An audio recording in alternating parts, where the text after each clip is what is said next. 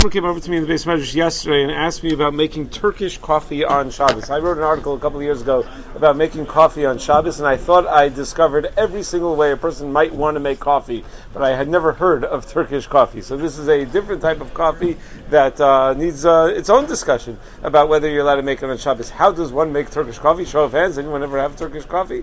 Okay, some of you. So how does one make Turkish coffee? Apparently you take the coffee beans and you grind them up really, really finely, almost like a flour, and then flour, and then you take hot water, you take water, you pour it in this special kli, and you heat it on a stovetop. That you definitely can't do on Shabbos, but before it comes to a boil, you have it mixed with the ground up coffee, and it foams at the top, and then you start pouring it out into the cups. And when you pour it out into the cups, what will stay at the bottom of the kli is like a mud that stays at the bottom of the kli that's made from the mixture of this ground up flour type of coffee and the water. So you pour out the liquidy, foamy part. It's much thicker than regular coffee, and it stays as a mud at the bottom. So is there a way to make this on Shabbos? So obviously you wouldn't be able to turn on any fires or anything like that. You can't put anything on the stovetop on Shabbos. What about just taking water from the urn? So you have hot water. It's just below a boiling point,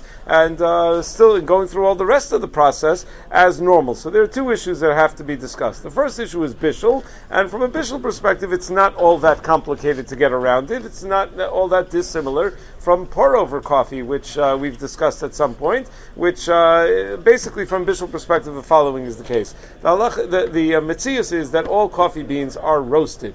They're all roasted before they're ever ground up, so it means that they've gone through some sort of bishul process. So Rav Ovadia Yosef and Yabia Omer or Chaim Chelik Ches Simelam and Hay writes that roasted coffee beans are considered to be already edible, meaning it's like it's Mevushal Kol Tzarcho, and that's the sheet of the Ginas Vradim and Rabbi Yaakov Emden and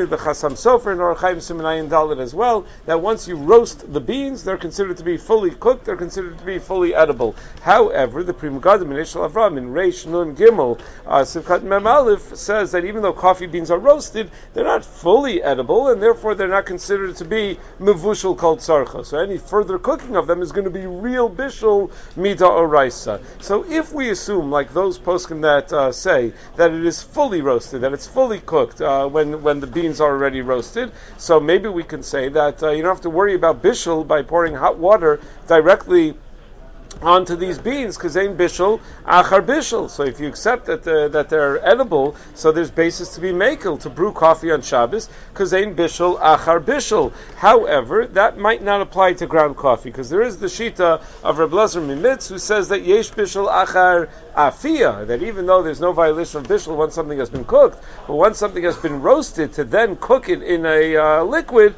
is a different type of cooking. It has it's a different type of food preparation, and therefore would be usher, and that would apply to coffee beans, because coffee beans are roasted, and then you brew them with water, so that's bishul achar afiyah, or bishul achar tzli. So the halacha, the Shulchan Aruch and Shinur Chesif Hay is mekil, that ain bishul achar afiyah, that there would be no problem of bishul achar afiyah, whereas the Ramah holds that yesh bishul achar afiyah, that we should be more machmir and assume that there is a problem of bishul achar afiyah. So Rav Ovadia Yosef writes, therefore a Sephardi person can take water straight from a Kli Rishon and pour it over roasted coffee beans, and that is not a problem of bishul whatsoever, whereas an Ashkenazi can only pour from a Kli Sheni and not from a Kli Rishon, which is really not that hard to do.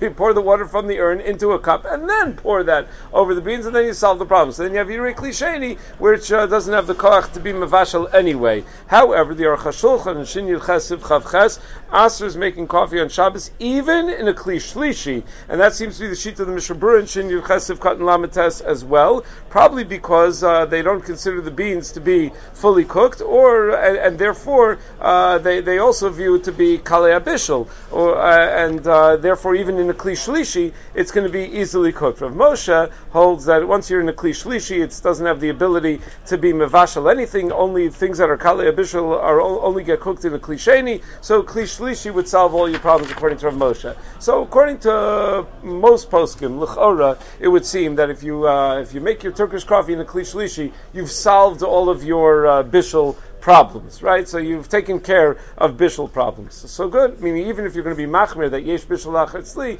but the Mishnah Berurah says you don't have to be machmir for that when it comes to a klishlishi. So let's assume that the bishul problem is not a problem. But someone raised a question to me that I don't really know the answer to, and that is, why isn't it an Isrlisha?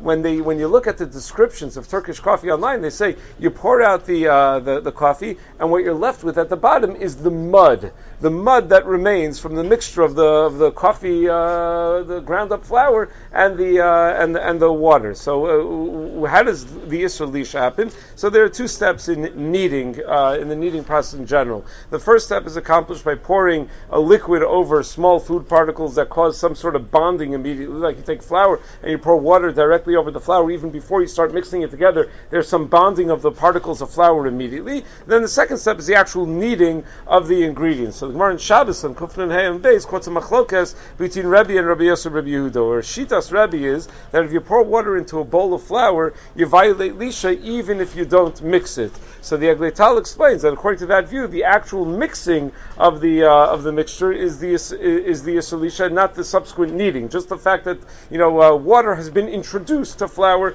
and not the actual kneading. So the exception to the rule would be the following: that since the logic of the Isser is that there's binding that takes place immediately, so with a coagulated substance like mayonnaise, only the actual kneading and the mixing would violate lush. That's what the Pri Megadim writes, because there's no mixing that happens right when you lump the mayonnaise onto the tuna fish. Nothing, or the egg salad. Nothing happens yet until you actually mix it. The shita though of Rabbi Yosi, Rabbi Yehuda is that enu chayiv ad sheyegabel, that you're only going to be chayiv when you actually actively knead. So the Tal explains that he doesn't view the initial combining of the ingredients as lisha. Only manual kneading is considered to be lisha. So la halacha, the Rif, the Rambam, and the Rash paskin like Rabbi Yosi, Rabbi Yehuda, that it's only aser midrabanan to pour the water without mixing it, but the isur d'oraisa is when you actually need it. Whereas the Arayim and the Sefer Truma and the Smak hold like Rabbi.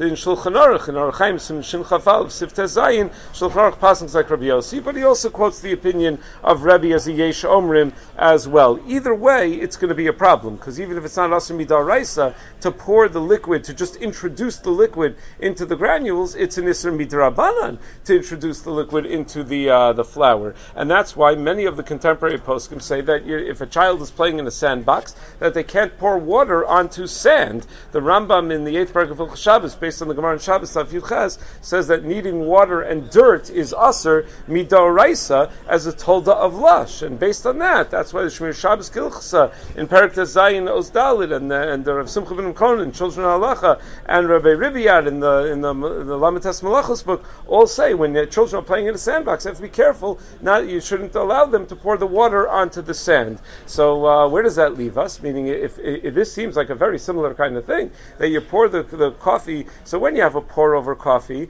also you end up with soaking wet granules where they become very clumpy. So why is that not an Isser of Lisha? So I happened to run into Rabbi Bleich earlier today, and I asked him what he thought, and he said that he doesn't think. He thinks when you pick up the granules of coffee, let's say from a filter where you do a pour over coffee, they're still granules. They're not. They're wet and they're somewhat, but they fall apart in your hands and they're still very granular. As opposed to sand, it becomes a mud.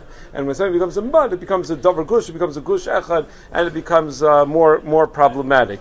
So first of all, not sure that that's the case. As Rabbi Bleich himself said, not sure, meaning I caught him in the coffee room, but Rav Asher Weiss has a thing about piskei halacha that are from the cheder hamedrekot.